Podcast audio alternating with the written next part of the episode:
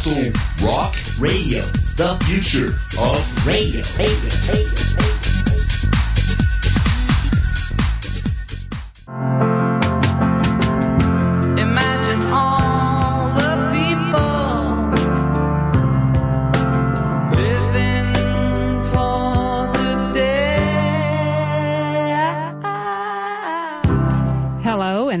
Welcome to Food Integrity Now. I'm Carol Gervais, and I'm here with my co-host Matt Spaeth. Welcome, Matt. Hello, Carol. And we're really excited about our show today. We have on our show Dave Gardner. Dave is a professional filmmaker. He's produced a PBS series. He's an, uh, has worked with award-winning, um, had done award-winning films with clients like American Airlines, Coca-Cola, IBM, and even Enron. So welcome, Dave. Thank you. It's great to be here, Carol. And Dave's current film, which we're very excited about um, it coming out in September, is called GrowthBusters Hooked on Growth. And Dave, rather than me explain that, why don't you tell our listeners about a little bit about your film? Well, I'd be glad to. Thank you. Uh, in a nutshell, the film examines our modern culture's love affair with growth, our worship of growth everlasting, as I like to call it, and uh, examines the sustainability of it and inquires as to uh, you know what it is that keeps us hooked on growth. Even though if you read the news every day, if you get the same news I do, the evidence is remarkably clear that the scale of the human enterprise has outgrown the planet. Uh, so I've been curious about why it is that we continue business as usual and the and the in the face of that kind of evidence. So, what areas do you cover in the film? Can you be a little bit more specific with us? Well, I can, and I think I thought since your uh, audience, I assume, is uh, a little more interested in food than than uh, some of the other subjects, I thought let's just take food for for instance. I've just uh, grabbed a few headlines. I'm pretty sure these headlines are all just from like the last three months. Uh, listen to some of these: the Great Food Crisis of 2011 world moves closer to food price shock. Renowned economists' outlook darkens on global food prospects. The next bubble, farmland. Uh, China's ability to feed its people questioned by UN expert. Uh, and it's not just China. Britain facing food crisis as world's soil vanishes in 60 years.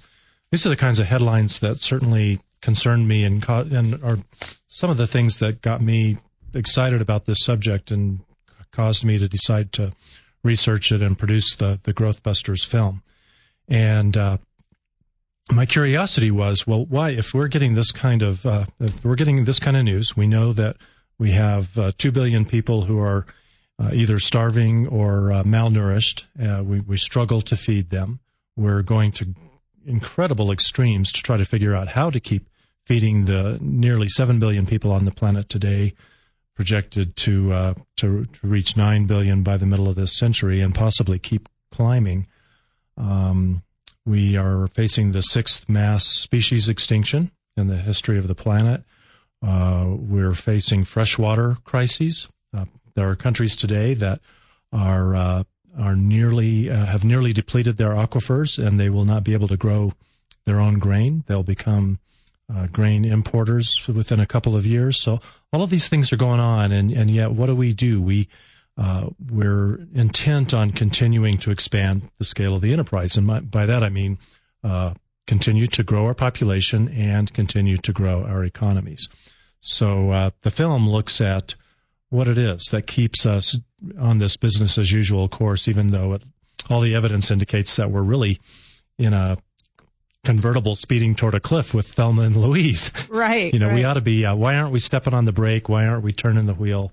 What's keeping us from doing that? And uh, I found that there are three really powerful forces that that are preventing us from changing course, uh, from acting rationally. And so the film will spend quite a bit of time uh, going into those. And, and why would I do that? Well, that's how we take the power away from those forces. When there's something that's got a grip on us, that's keeping us, in this case, hooked on growth, the first step in uh, taking the power away from that force is just to be aware of it and begin to understand it. So, can you expand on that a little bit? What are those areas? That, sure. The three areas. Be happy to. Uh, well, the first one is this cultural mythology we have. We have uh, a profound, very strong cultural myth that growth leads to prosperity and that growth is essential for prosperity. And I think that's pretty clear if you just look at the uh, look at the landscape today that uh, cities compete for population growth. Uh, states, territories do that, and even nations today. Uh, there are nations that are experiencing moderate population decline, and what are they doing? They're actually providing financial incentives to encourage uh, families to have more children, to have children sooner. Um, that's being hooked on growth. Now, why are they doing that? I believe that it's not because they're in love with population growth, but it is because we've got this holy grail of economic growth. And certainly, if you just turn on the news today, you'll you know you'll see the evidence of that. Everybody is focused on how do we in the United States, how do we get this economy moving again? How do we create jobs? Why aren't people going to the malls and buying more stuff so that we have to manufacture more stuff and that creates more jobs? Well, we've kind of gotten ourselves into this Ponzi scheme, really, but I'm getting off track. So we've got this, we've got this myth because we've got a, we're near the end of a, you know, 200 year binge. It's been very successful. Economic growth has provided us with a lot of uh, a lot of wonderful things. We've really improved the quality of our lives.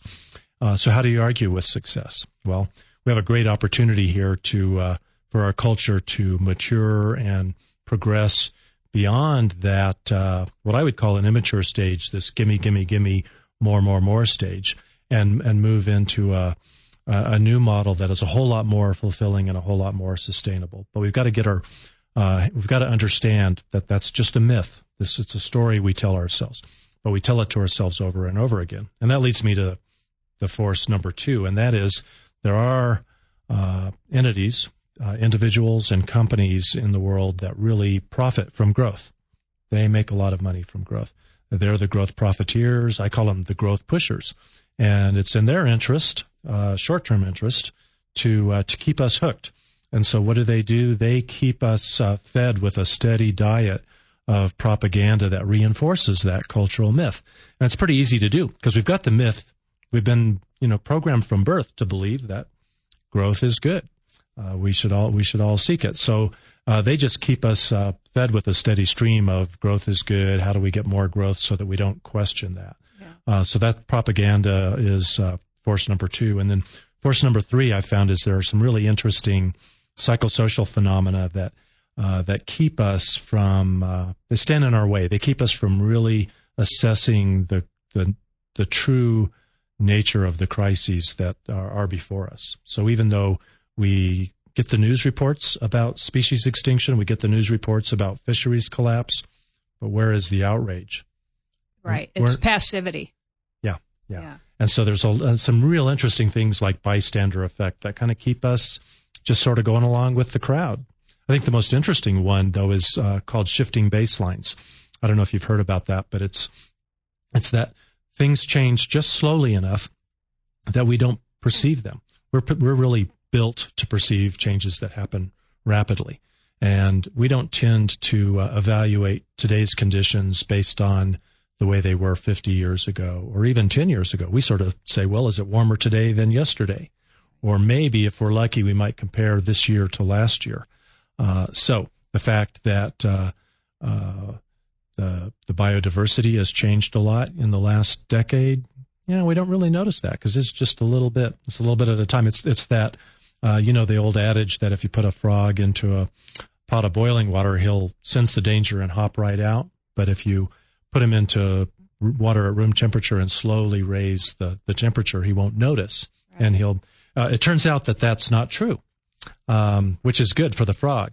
So the real question is that are, is good. Yeah, but the question is, are we who is smarter, uh, the human race or frogs? and so far, I think the frogs are winning because we tend to not notice that the water is slowly heating up. Yeah, that's so true. When something happens really gradually, you know, even even like with our food supply with GMOs. I mean, you know, GMOs were introduced how many years ago into our food supply? 10, 10, 10 12 years 10, ago. 10, 12 years ago. And they were gradually released into the food supply. And now you know, 70, 80% of everything in the grocery store is, you know, it's like, how did this happen? Well, it's been happening gradually. And wouldn't you say that, like even the taste, you know, we've given up taste uh, through factory farming. The way we get most of our food today, a tomato, you know, unless you make a conscious effort to get a locally grown fresh tomato, uh, it really doesn't. You hardly can taste the thing. Yeah. Uh, if if that change had happened overnight, I think we all would have said, "Oh, hold the phone, not Yeah. buying this." Yeah. Well, Matt, you were talking about eating uh, organic broccoli from Pachamama Farms, and you said it, it's our friend's organic farm that he'd never tasted broccoli like this before. It was amazing. Flavors I had never tasted before in broccoli that just made it delicious. Yep. But I think we just slowly gave that up. Slowly gave that up, and it was just slowly enough we didn't even notice. Yeah. It's kind of, I like to call it while we were sleeping, you know, and, uh, you know, it's time to pay attention. Need a wake up call. It is, and you mentioned GMOs, and I think uh, the, that's just one example of the desperate moves that we're making today to try to uh, to stay on this track. You know, we're uh, there's a lot of focus on uh, on GMOs. I mean, what have we what have we introduced? Pesticides, herbicides. Uh, we figured out how to convert uh, petroleum into into food. Uh, we've gone to factory farms. Uh, we you know we raise chickens in horrid circumstances and uh, we do all of these things in order to keep feeding a growing population and really a population that's becoming that's moving higher up the food chain that expects more. Uh, more and more of the world's population is moving toward becoming meat eaters, and that uses up a lot of a lot of water. Well, how many conversations are there out there about uh, the population growth being uh, a driver of that? Not very many. People are focusing on we've got to eliminate GMOs, we've got to find water instead Right. of population. Well, this is all very interesting. We are going to take a break. You are listening to Food Integrity Now. We have filmmaker Dave Gardner talking about his movie Growth Busters. We'll be right back.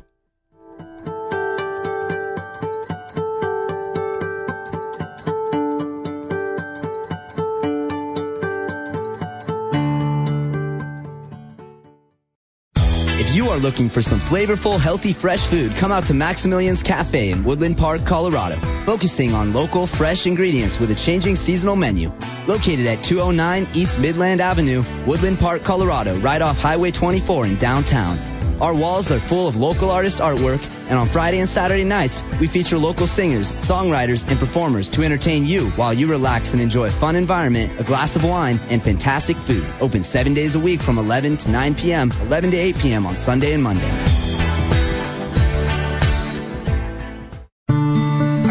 Experiencing anxiety, anger, depression, or low self esteem? Do you beat yourself up or sabotage what you truly want to achieve? Hi, this is Jeannie Smith, and at Open Heart Healing, I combine counseling, gestalt therapy, and Tai energy work to assist those who truly desire to bring quality and joy back into their lives. My office is located on South Perry Street here in Castle Rock. Call me for a free consultation at 303 660 6373. Again, that's 303 660 6373 or visit me at openhearthealing.com.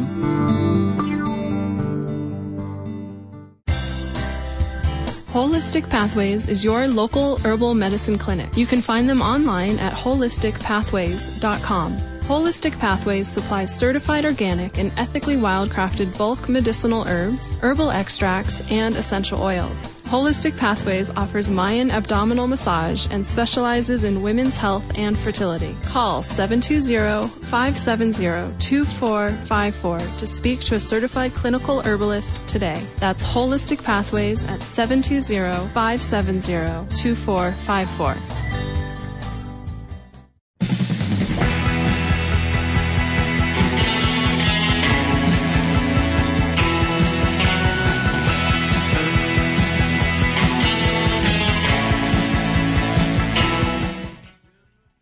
Welcome back to Food Integrity Now. We're talking with Dave Gardner about his upcoming film, GrowthBusters.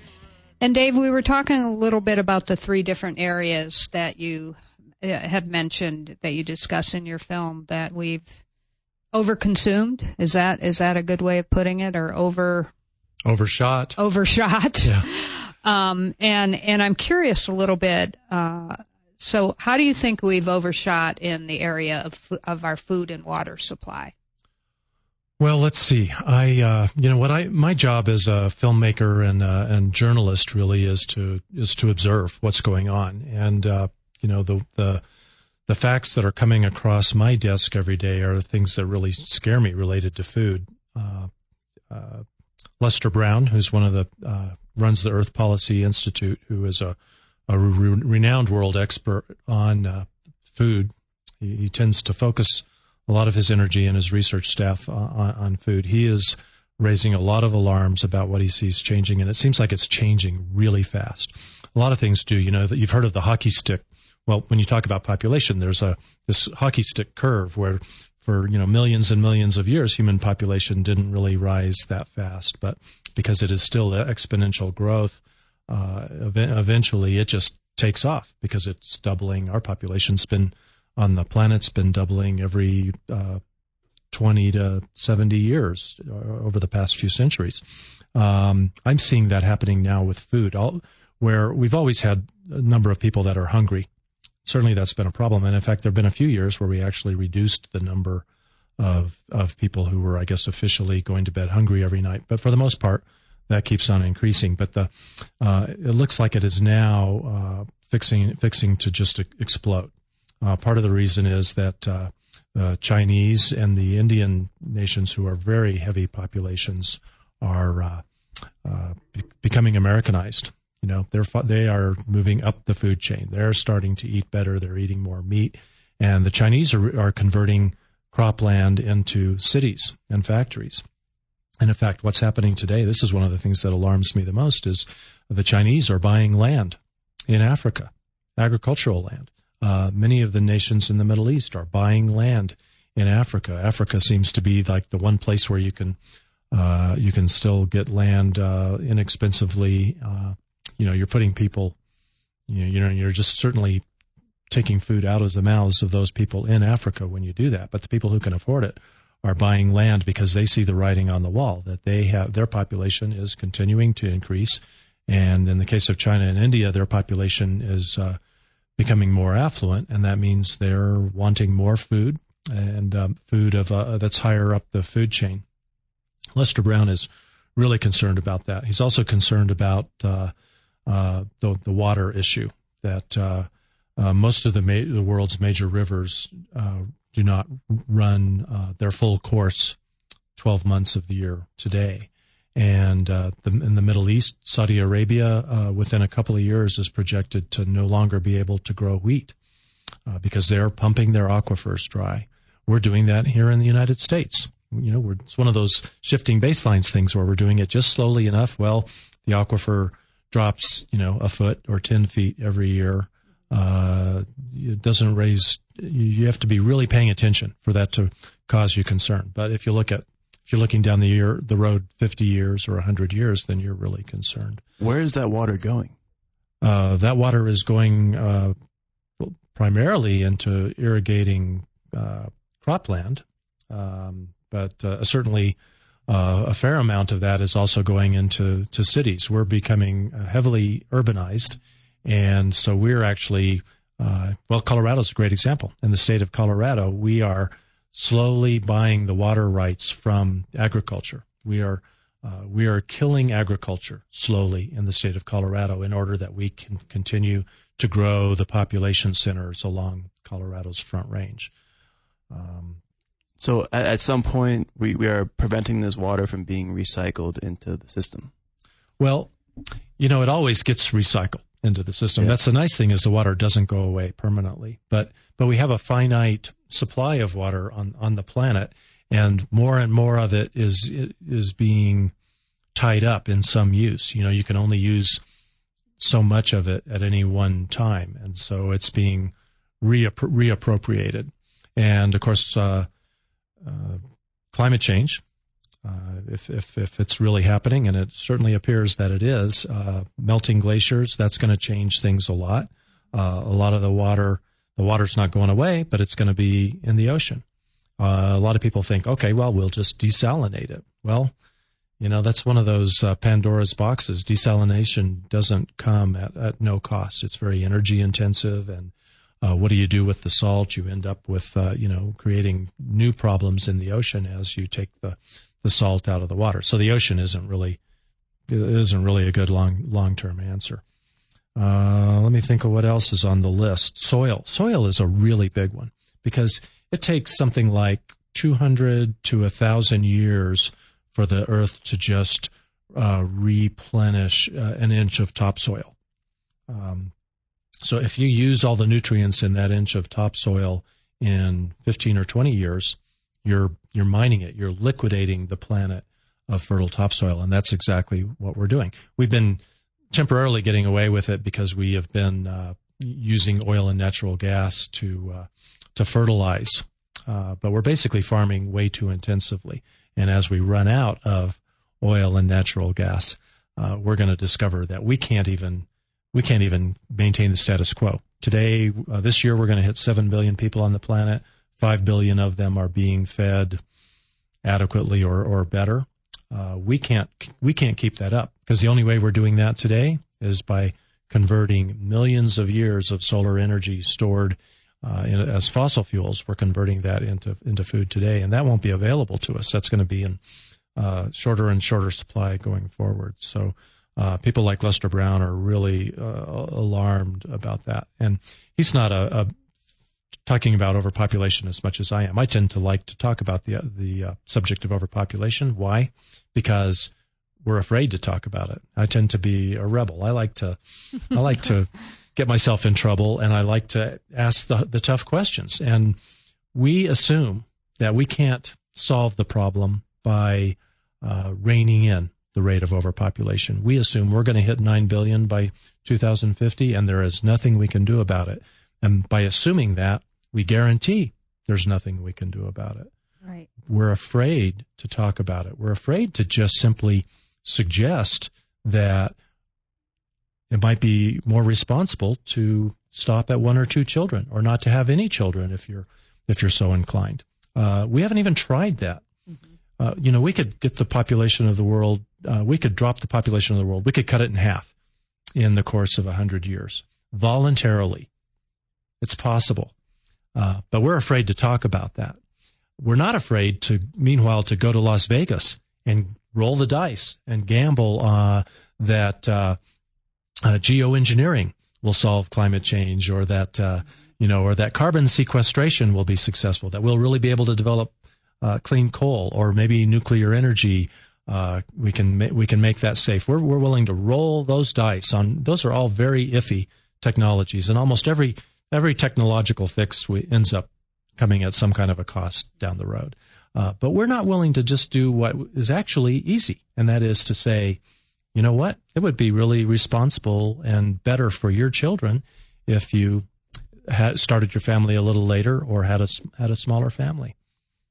You know what just came to mind, and uh, it's kind of interesting to think about. Is uh, I personally believe that uh, some of the big corporations that are doing the um, the GMOs and the uh, genetic engineering of our food actually have eugenics as part of their agenda. Um, uh, as far as you know, creating these uh, genetically modified organisms that actually the studies have shown, you know, cause infertility in rats, and you know, there's not been a lot of human studies, but I was just I was just thinking about their whole agenda and how that I, I don't know maybe it doesn't tie in, but I just wanted you know, it just came into my mind, and I'm just wondering your thoughts on that. Well, I'm glad you brought that up because that's very interesting. uh, my thought was sort of uh, in the opposite direction, thinking that uh, Monsanto probably would love for us to never rein in overpopulation because we would be desperate to to keep on seeking these techno fixes like uh, genetically modified seeds. Hmm. But uh, it's interesting you brought that up. It could be that it could be that a uh, one of the uh, negative impacts of one of these technological fixes could actually end up solving the overpopulation problem in a somewhat unpleasant way. Yeah, hadn't thought about that. We had a William F. Engdahl on the show a few weeks ago, and he was presenting some compelling evidence linking the Rockefeller family to eugenics programs, and they're also linking that to the, the development of GMOs. And definitely some some food for thought there. Wow, that's Yeah, his book is called Seeds of Destruction, and um, he the thing about William Engdahl is he really meticulously researches everything. He will not talk about anything that he hasn't for, uh, thoroughly researched. So um, it's a very compelling book and um, an interesting. I, I don't think it's just a theory. Uh, that's just my personal belief. I think there's a lot to it. Wow. Well, I'm all for reducing fertility, but not by that uh, I know. method. I, think, know. uh, I know. I think we can all just make uh, really wise, informed decisions and voluntarily do the right thing. yeah. What do you think of the the measures that China has taken in regards to? I don't know if we have enough time before we take this next break. Yeah, not fair to ask that question when we're a minute away from Yeah. break. Yeah, well, I guess we'll we'll get back to that um, when we come back. Yeah. Well, For the next uh, segment. Yeah, we're gonna. We might as well just go ahead and take a break because I, I want you to answer that question, and and you can't do it in thirty seconds. So you are listening to Food Integrity Now, and we will be right back with Dave Gardner, and his movie is called GrowthBusters.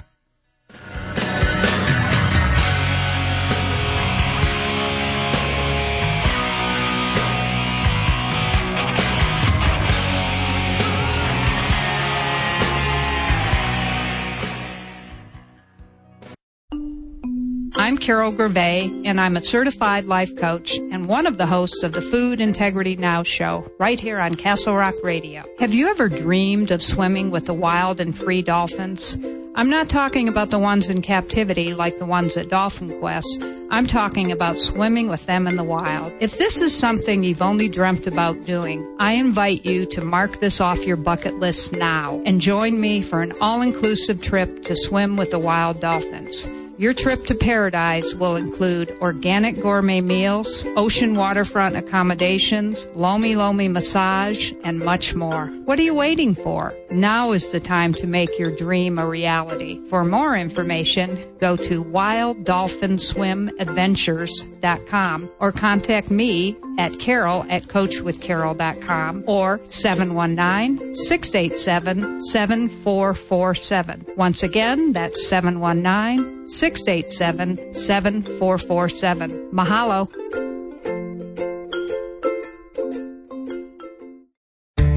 Are you seeking understanding and assistance in healing your depression and anger or lack of passion? Hi, my name is Tammy Urbanic at Empowerment Through Healing, and I'm a medium clairvoyant who can work with your spirit guides to assist you. Your spirit guides can offer solutions and understanding at current life issues that you're facing. Visit www.empowermentthroughhealing.com for more information, and you can call me at 719 641 2017.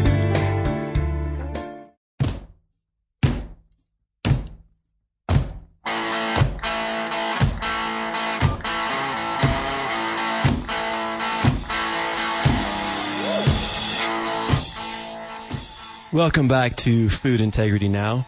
We are talking with the producer of the film GrowthBusters, Dave Gardner. Before the break, I'd asked Dave the question what he thought about China's measures of reducing population growth um, and requiring that each family only have only have one uh, one child. Uh, tell us about what do you what do you think of that about that, Dave? Well, I think we we don't have three hours to talk about that, and we probably could, but uh, but I'm really glad to have the opportunity to discuss it because one of the one of the worst things about China's one policy has been that it has provided a an escape hatch for all, for so many conversations about population growth. Uh, when someone's uncomfortable with the subject, all they have to say is, "Well, boy, really can't go there because boy look at what happened in china. There was that was just really oppressive and some really horrible things uh, happened because china tried to do something about overpopulation. So we dare not do anything about overpopulation. Well that you know that really oversimplifies things. And and just because uh, a nation had a bad experience with uh, with a policy doesn't mean that we shouldn't explore a vast range of other possibilities including just population information, which is what I pushed for. But um, but I'd really love to, if you're interested, let's talk a little bit more depth in depth about the the one child policy in China. Uh, the problem with that policy, uh, a couple of couple of things were one of the biggest problems with that policy wasn't that the, that that policy itself, but it was that it uh, it enabled gender inequity to uh, rear its ugly head. Uh, gender inequity uh, is as much responsible for the imbalance in male versus female population in China, uh, that, as much or more so responsible for that than the one child policy. And also, uh, certainly, I would never condone the uh, the rogue officials who uh, ex- executed that policy really poorly. I mean, that policy was definitely uh, poorly implemented in a lot of cases. The policy itself tended to be, uh, if you just look at the policy, it wasn't that oppressive. It was a, a fine, uh, and it was based on your ability to pay. So that alone, you know, you'd love to have the government. Everybody wants says they want to keep the government out of the bedroom, and I'd love to keep the government out of the bedroom too. So, uh, so I don't want to defend the one-child policy completely, but to just dismiss dealing with population because of the uh, some of the problems related to China's implementation of it, I think, are, are unfair. And it's interesting that China, a couple th- interesting things about China, they are finding now as they really focus on equality and respect for women, they're discovering that the uh, uh, imbalance between the genders is is uh, it's not even yet, but it is it is starting to even out, even though the one child policy is still in in effect. The other interesting thing is that actually there is some talk about uh, doing away with the one child policy in China. And interestingly, the reason for that is a concern uh, that they're going to have this uh, age bubble, that they're going to have a, a, a large no- number of people in the elderly population and a lot fewer factory workers to be uh, cranking out goodies to be sold to to uh, uh, provide the I don't know if it's the revenue to support uh, people in their old age, and that's actually a, a discussion that happens everywhere. I mean, that even that's even discussed in the United States that we can't rein in population growth because then we would have fewer young people to support uh, the Social Security program so that old folks can retire. Well, certainly there are challenges related to that. Anytime we, if we are successful at uh, limiting family size and making more responsible decisions about about family size and the interests of our of our future generations, we're definitely going to feel a little bit of pain as we go through a temporary bubble where there are a few more older people than there are younger people. But uh, but the concern about that is really overblown. Uh, one, the the problems uh, that that creates are are really minuscule compared to the problems we're creating by continuing to increase the population. Uh, so just to suggest that we keep this Ponzi scheme going, uh, that we have that each generation has to be larger than the last, so that we can all sit fat and happy and, and have young people support us in our old age. I mean, that's just ridiculous. It's just physically not possible. So we really need to get over that. Uh, and it's a really selfish approach to say, let's not do anything about population growth because we want to be able to retire and, and have uh, young generations support us. Uh, another fallacy that's involved in that is that uh, young people are actually uh, require support. And in fact, you know, until they're 20, uh, they are, if you want, if you want to commodify people, and I don't really like to do that, but if you just want to look at the numbers, uh, you know, they're a, a, net drain on an economy. older people don't tend to spend 20 years being a net drain on the economy. They spend a much shorter period of their life being a drain, if you want to call it that. Uh, you know, requiring some uh, some subsidy, I guess you could say. Um, also, we are um, healthier longer, so uh, we don't have to retire uh, at 65. We can, you know, people today can be very productive members of society well into their 70s and even 80s in a lot of cases. I don't know if that's going to continue to be true though as as we see diseases like diabetes and heart disease and those you know diseases on the uprise because of the poor quality of our food. Yeah, that'll be interesting to see. And in fact, we're starting to see our lifespan is even. Uh, yeah, uh, yeah. I don't think that's going to necessarily be the case. And actually, you know, it's there's such a complex array of issues at play here. Uh, right now we're trying to create jobs. Just, let's just talk about the United States. Uh, you know, the goal is to create 250,000 jobs a month if we can in order to, to catch up, to, to reduce unemployment and, and get caught up. And that is just, that is tough, tough to do. Uh, and uh, the solution that we aren't talking about when it comes to unemployment is job sharing for everybody to cut back, everybody to work a little less. Uh, so that more people can can have work. And so I, I hate to suggest that people don't retire at 60 or 65. I think it can be good for our economy overall for us to retire and let someone else have a job, and then we can enjoy the good life. And you know, we really should be able to do that. Uh, we've had a good 150 years of increasing productivity that we should have been able to convert into more leisure time, time for us to pursue the things that really matter. Uh, and this is an interesting part of the GrowthBusters film. I think you'll really you'll share my excitement about, and that is that if we uh, if we can get off this hamster wheel that we've got on, where we've got to you know we're, we're keeping up with the Joneses, and we've got to materially be better off next year than we were this year. We have to have a bigger house. We have to have a nicer car. We have to vacation in Cabo. We've got to have a vacation, uh, a vacation home uh, in the ski, you know, at a ski resort. Uh, well, certainly that require that has required us to work harder and harder instead of taking more time uh, as we became more productive. Well, what do you wish for when you're on your deathbed? Do you wish you'd bought one more condo or jetted off uh, to uh, to Mexico for one more vacation? No, you wish you spent more time with your kids, more time hiking, fishing, uh, more time holding hands with your with your partner, more time learning. Uh, Mike Nickerson was one of the, uh, a gentleman I, I, interviewed who runs the Sustainability Institute in Canada. Uh, Mike calls it the three L's: L- loving, learning, and laughing. Wow, I like that. Yeah, we have been depriving ourselves of these things in our quest for more.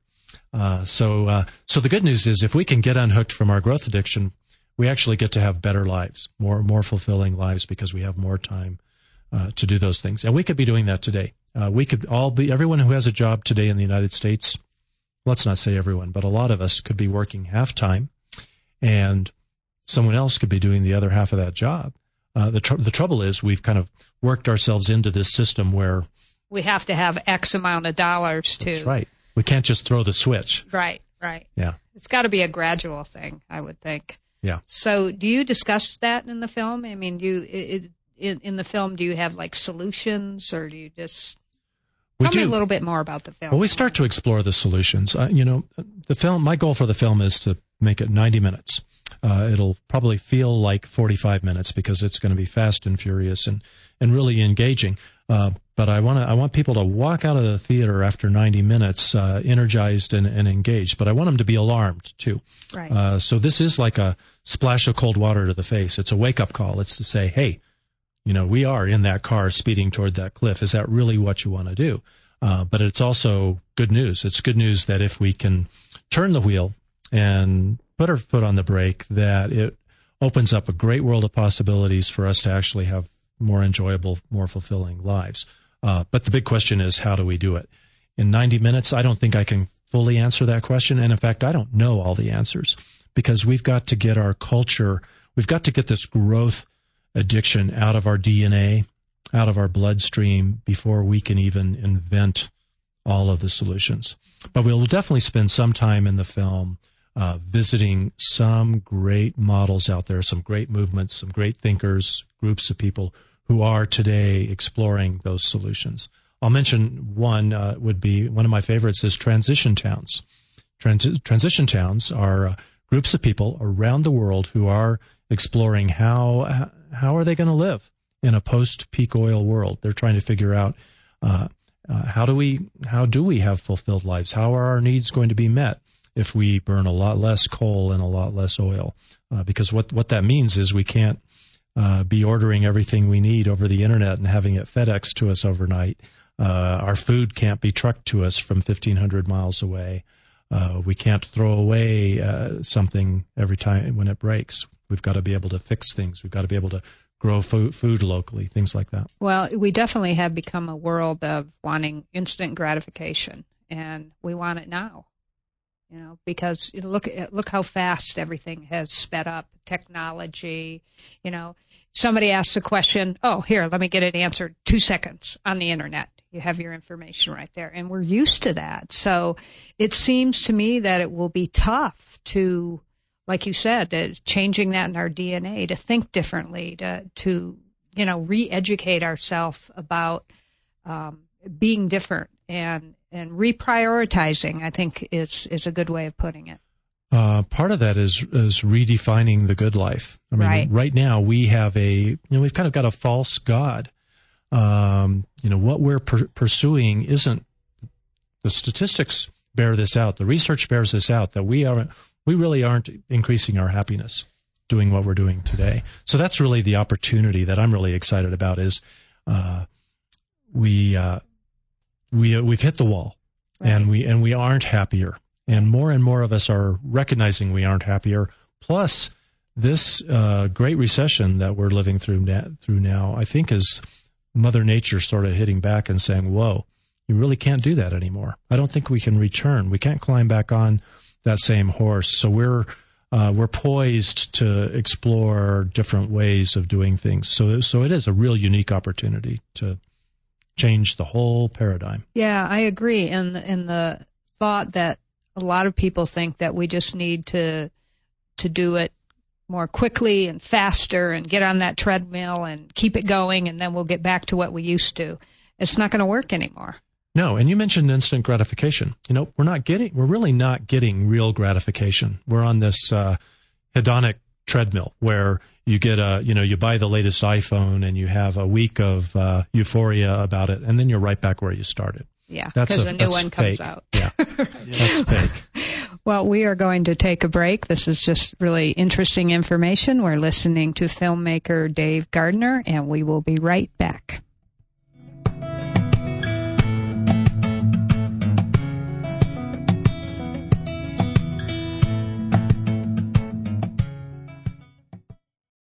If you are looking for some flavorful, healthy, fresh food, come out to Maximilian's Cafe in Woodland Park, Colorado, focusing on local, fresh ingredients with a changing seasonal menu. Located at 209 East Midland Avenue, Woodland Park, Colorado, right off Highway 24 in downtown.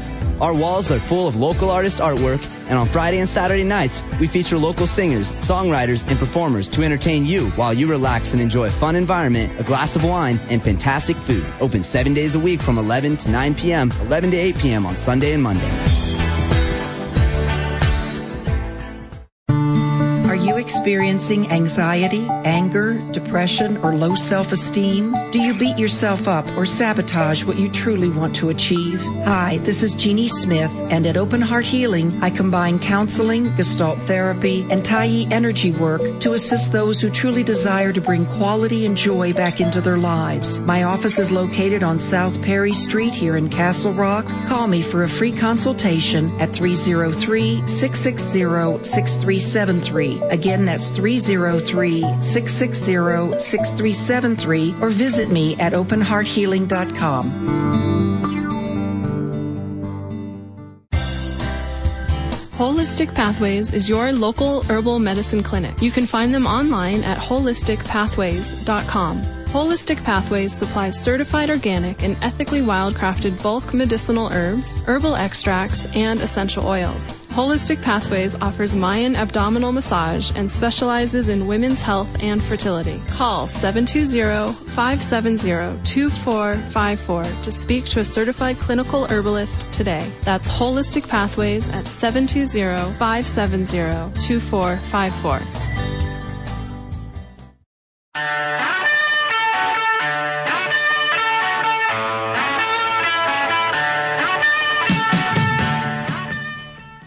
Welcome back to Food Integrity Now. We're talking with documentary filmmaker Dave Gardner about his upcoming movie, GrowthBusters.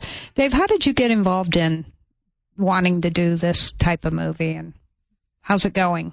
Well, that's an interesting question, and it actually relates to the content of the film because I uh, reluctantly uh, decided that my story would be a part of the film. So that's one thing that's unusual about this. You might call GrowthBusters an environmental film, but it won't be typical because it uh, it actually spends some time chronicling uh, the adventures of Dave Gardner, Growthbuster, uh, uh, tilting at wind- windmills in, in, a way. And uh, it all started when I looked at my own community, my hometown of Colorado Springs, and I looked at how growth addicted this town was, and I looked at the the price we were paying. We were giving up quality of life. We were certainly increasing our ecological footprint in a, in a quest for this holy grail of uh, prosperity that comes. Uh, I call it the pot of gold at the end of the growth rainbow. Uh, and yet we never seemed to just just like a rainbow. We never could get to the end of the rainbow and find that pot of gold. And yet we were really kind of trashing our lives in, in, in pursuit of it. So I stood up and I and I started trying to uh, convince my community to to come up with a different prosperity strategy. Let's change our goal. Uh, we we know we can't grow forever. Uh, so so why don't we f- figure out what will uh, make our lives better? What will make our town economically uh, healthy uh, in, in, a way that doesn't require on some kind of a Ponzi scheme? Well, uh, I would go I would go talk to elected officials. I would say I would point out, you know, this is a growth subsidy. This is a, a pub- public policy that's not sustainable. Well, what would happen? I would get trashed by the elected officials. If I was lucky, I might uh, get patted on the back by a few supporters, and then business as usual would continue. And it happened every time. I, I could not get the the community engaged around around this, and part of it was because of this cultural myth. Even though they all tended to suspect, yeah, things aren't really going that well. We're really not getting what we want. It's taxes are increasing, traffic jams are are worse, uh, air quality is poor, water is more expensive. What are we getting from this? But the cultural myth of that growth leads to prosperity is so strong that they dared not question it. So I decided, okay, the public is not ready to uh, to rally behind Dave Gardner, Growthbuster. Uh, as a Growthbuster, I'm I'm misunderstood, uh, underappreciated, uh, um, and and I wanted to change that. I wanted to make it okay to to be against growth. And you know what kind of growth we're talking about. Yeah. Certainly, personal growth is, is great. Yeah. Um, but uh, but further ex- physical expansion of the of the human enterprise just can't go on. So uh, if the public wasn't ready wasn't ready to rally behind me, what could I do? Well, professional filmmaker, communicator, I thought I'll make a film to raise awareness. So that's what I'm doing. And in the process, I've decided I really had to kind of chronicle just how hard it is to to do this. So so in the film you'll see not only how hard it has been in my community for me to get people uh, to rally behind uh, busting growth and finding a new prosperity strategy, but it's been hard to make the film too. It's taken me five years to make the film uh, because I've I've struggled to to get foundation funding to to find uh, wealthy philanthropists to help support the project. It's a nonprofit project. Your your contributions to the project are tax deductible in the United States, and yet I have not been able to raise uh, the full budget for the film. Why? Well, because until people see the film, a lot of people are still hung up on that cultural myth. They don't understand growth busters. What what are you talking about? You know, they don't get it. Let me ask you, how can people learn more about your project and your film and and get involved if they want to. Well, thanks for asking that. A great way is to visit uh, growthbusters.org. Uh, we've got a, a, great website. And at that website, if you really want to, uh, you can certainly investigate the issues. But if you, uh, if you know that you want to help, if you th- believe this film needs to be seen, there are specific ways you can help that the, the website helps you with. You can, number one, you can subscribe to, uh, onto our email list so that you'll be notified of when the film is, is out. Uh, number two, you can actually join our volunteer network. We've got, this surprised me, but we've got a grassroots support network around the world of people who cannot wait to see this film. They know the world needs this film. And so I have people around the world helping us right now. There are ways that you can help. Um, you, a uh, third way is to uh, contact me. My contact information is at the website, and you can make a commitment today to uh, to help spread the word about the film, to uh, commit your organization to promote the film, and hopefully even to host a screening of the film, because that's how the film is going to be seen when it when it's released this fall. Uh, organizations around the world and individuals around the world are going to set up screenings in their living rooms, in their backyards, in their community centers, their churches, their synagogues. Uh, uh, they'll rent movie theaters, whatever they have to do to get the film seen. And then the fun part is they, they probably need to go kidnap the uh, uh, their mayor, their town council, uh, and all the growth addicts that they know, and uh, tie them to their chairs and make them watch the film and see if we can't give them a wake up call too. So that's the big thing is uh, visit the website. There's great opportunities there. We do have a Facebook page. If you search for GrowthBusters on Facebook, uh, you can find us. And uh, and there's a uh, movie trailer out all, that people can Yep. just get a little snippet of what Yep. the film is about. at the website. And Yeah. uh, if you scroll down on the homepage, you'll actually get into our our uh, YouTube channel videos. We have a number of videos on uh, the Growthbuster channel on uh, YouTube, and we try to put up something new every now and then because we're busy. yeah. Uh, one of my most successful YouTube videos was actually one where I was distributing uh, endangered species condoms for the Center for Biological Diversity. They, uh, I don't know if you heard about that No. campaign. It was No. great.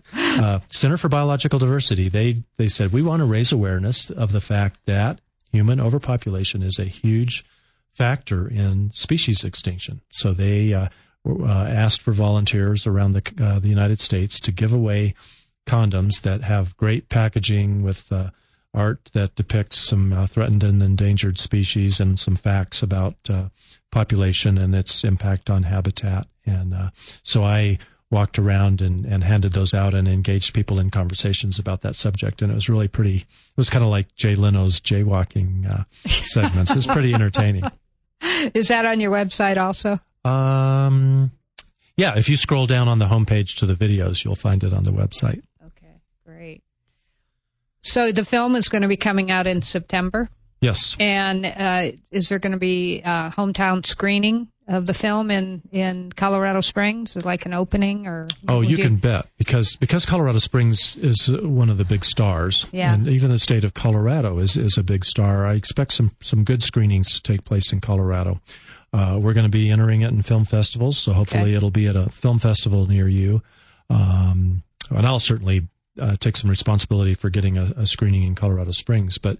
But we are today collecting, uh, you know, we've got a database that we've started where people have said, raise their hand and say, I'm in uh, Auckland, New Zealand, and I, you know, my group wants to screen the film when it comes out. And so we've got them on our list and we'll make it very easy for them to, we'll give them all the materials they need to, to do a screening, whether it's for 10 people or 200 people. We'll welcome all opportunities. Well, I'm excited to see the film and can't wait for it to come out and to learn more about this this topic because I think it's an important topic that a lot of people maybe haven't even thought about. Well, I want to salute you for having the courage to uh, to invite me to appear uh, and and talk about it, and for for your curiosity uh, about the subject.